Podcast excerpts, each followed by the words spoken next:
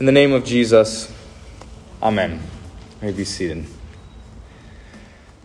Dear Saints, each year for Holy Saturday, uh, the Easter uh, uh, Vigil, uh, I've prayed uh, or I've preached about Christ's descent into hell from 1 uh, Peter chapter 3. today, however, I want to preach on a parable, which is sort of different. And it's a parable that I think finds its fulfillment while Jesus is lifeless in the tomb this very night.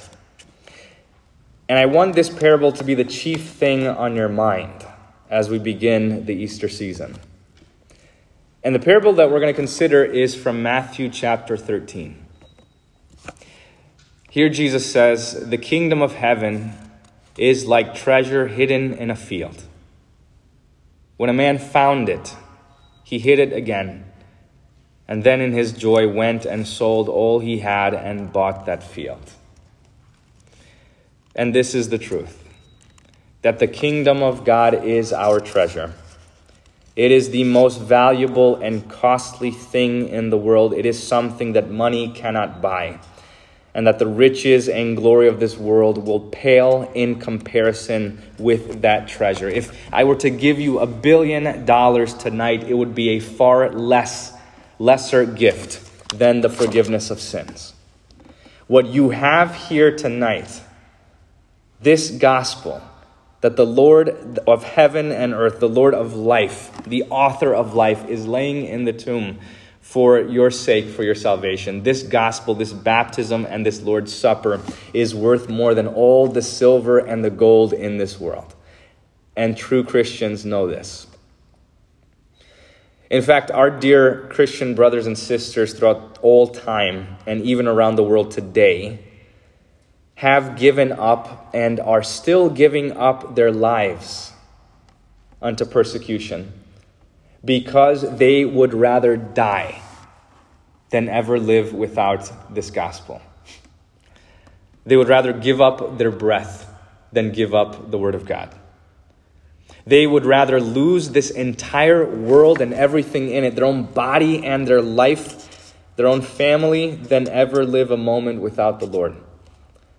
And they don't con- count the cost of following Jesus. They simply do it because He is their treasure. They love Him and they know that there is nothing more important or beautiful or precious than the Lord Himself.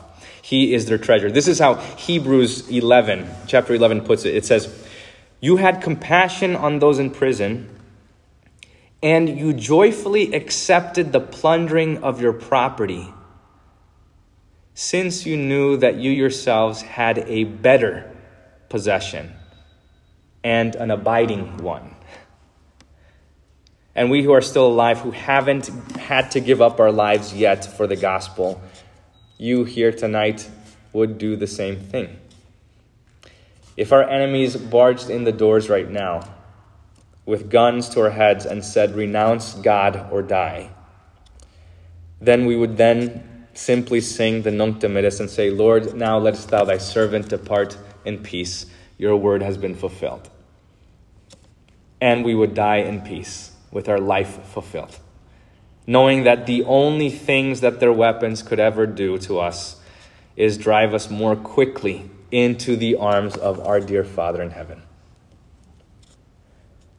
Now, this is all true. The kingdom of God is our treasure. However, the parable says, when a man found it, he hid it again, and then in joy went and sold all he had and bought that field. And there is a problem here. Because even the precious blood of those bold and courageous and intrepid martyrs could never afford this gospel or the kingdom of heaven. Even if we were to sell all we had, even if we were to give our lives for the gospel, if we were to open up our veins and drop and pour our soul out for the kingdom of God, we still couldn't afford it. It's far too valuable of a treasure, something that we could never meet the expense of. So, even if you were to seclude yourself from the world, sell everything you had, devote yourself to amending your ways and living a life of perfect good works from this night forward, even if you gave every drop of sweat and blood to this end, you and I and every person in the world would still fall short of this treasure because our blood is not enough. It is too sinful to attain this. And that is the point. Because this parable is not about what you have done or could do for Jesus. This parable is about what Jesus has done for you. The world is that field, and you are that treasure, and Jesus is that man. When the Lord looked down upon the field of this world, he found you and he considered you his treasure.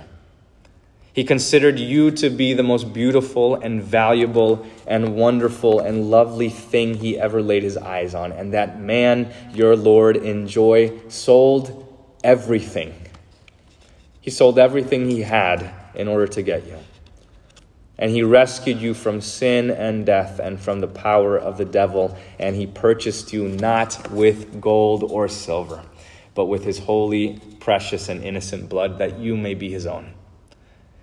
He gave every drop of sweat, performed every good work, spoke every loving word, endured all bitterness and shame, endured the pain of the cross, and emptied himself entirely till there was nothing left inside of him. All of the water and blood poured out of his side. For what? For you. And tonight we see that the one who is in the tomb is the one who gave all he had for you. He is the one who kept nothing for himself, but joyfully and gladly gave it all. And he would do it again if he had to. And, dear saints, this is what the Lord thinks of you. This is how much you mean to him. This is how he considers you and sees you in his eyes a treasure that is more valuable than his own life. And that, dear Zion, is our treasure. Those words, that gospel is indeed worth more than the entire world, and for it we would gladly suffer all, even death, rather than fall away. God be praised for the precious and holy gospel. That the one you are willing to give your life up for is the one who gave his life up for you already, who did it first. The one you love is the one who loved you first. And God be praised that He has revealed to you the deepest abyss of His fatherly heart. And so this means that you will never have to sit and wonder what God thinks of you or imagine how He sees you. Not today, not tomorrow, not now, not ever, not even on your worst day. You look at the tomb of Jesus and you, you see that the Lord Himself gave everything for you. And when you doubt his love for you, when you feel too sinful and guilty, when the devil throws your sins in your face and tempts you to despair, you turn your eyes away from your heart.